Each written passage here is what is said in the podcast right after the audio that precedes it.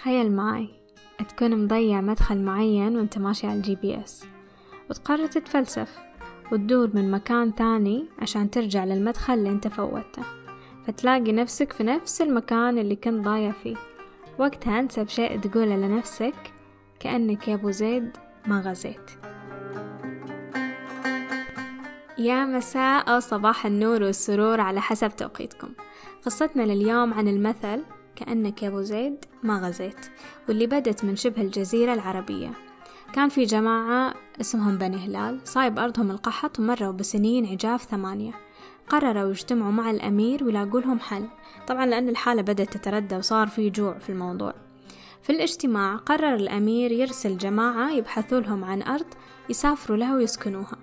واختاروا أبو زيد الهلالي لهذه المهمة واللي هو بطل قصتنا لليوم.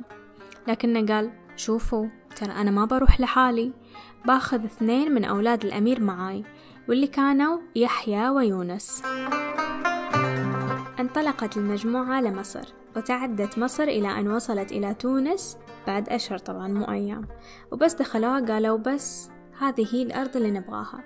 لكن لما دخلوا المدينة أهل المدينة استنكروهم ولا ارتاحوا لهم. فمسكوهم وودوهم إلى ملكهم اللي هو الزناتي.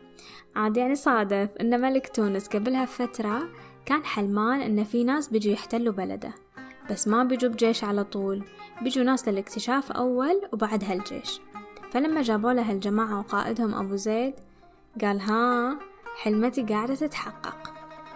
حاولوا الجماعة يضيعوا السالفة ويشتتوا الملك عن فكرته فقالوا له ترى يا ملك إحنا حجاج وضعنا ونحتاج مساعدتك. هنا الملك قال لا والله. ما صدقتكم أنا. وبختصر على حال الموضوع بحبسكم كلكم.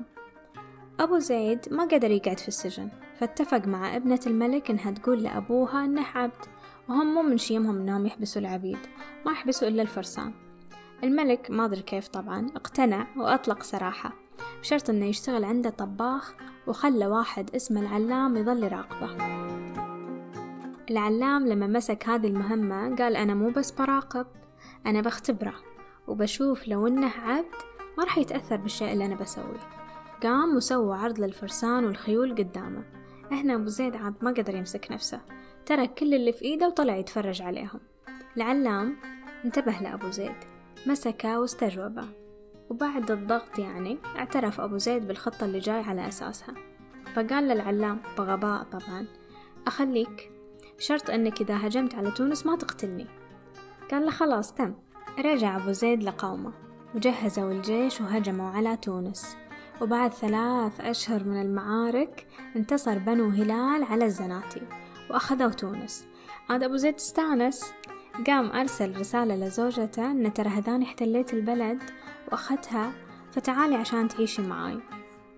ردت عليه زوجته برسالة لا وين؟ ترى بلدنا في غيابك أمطرت والأرض اخضرت والحياة حلوت وماني جاية. ومن هنا طلع المثل المعروف كأنك أبو زيد ما غزيت واللي نستخدمه أوقات ما نحط كل جهدنا في شيء وبعدها يطلع جهدنا مو في محله. في نهاية الحلقة الأولى من سلسلة الأمثال. لو أعجبتكم قصة مثلنا الأول لا تنسوا مشاركتها مع أصدقائكم. نلقاكم في قصة مثل آخر في الأسبوع القادم.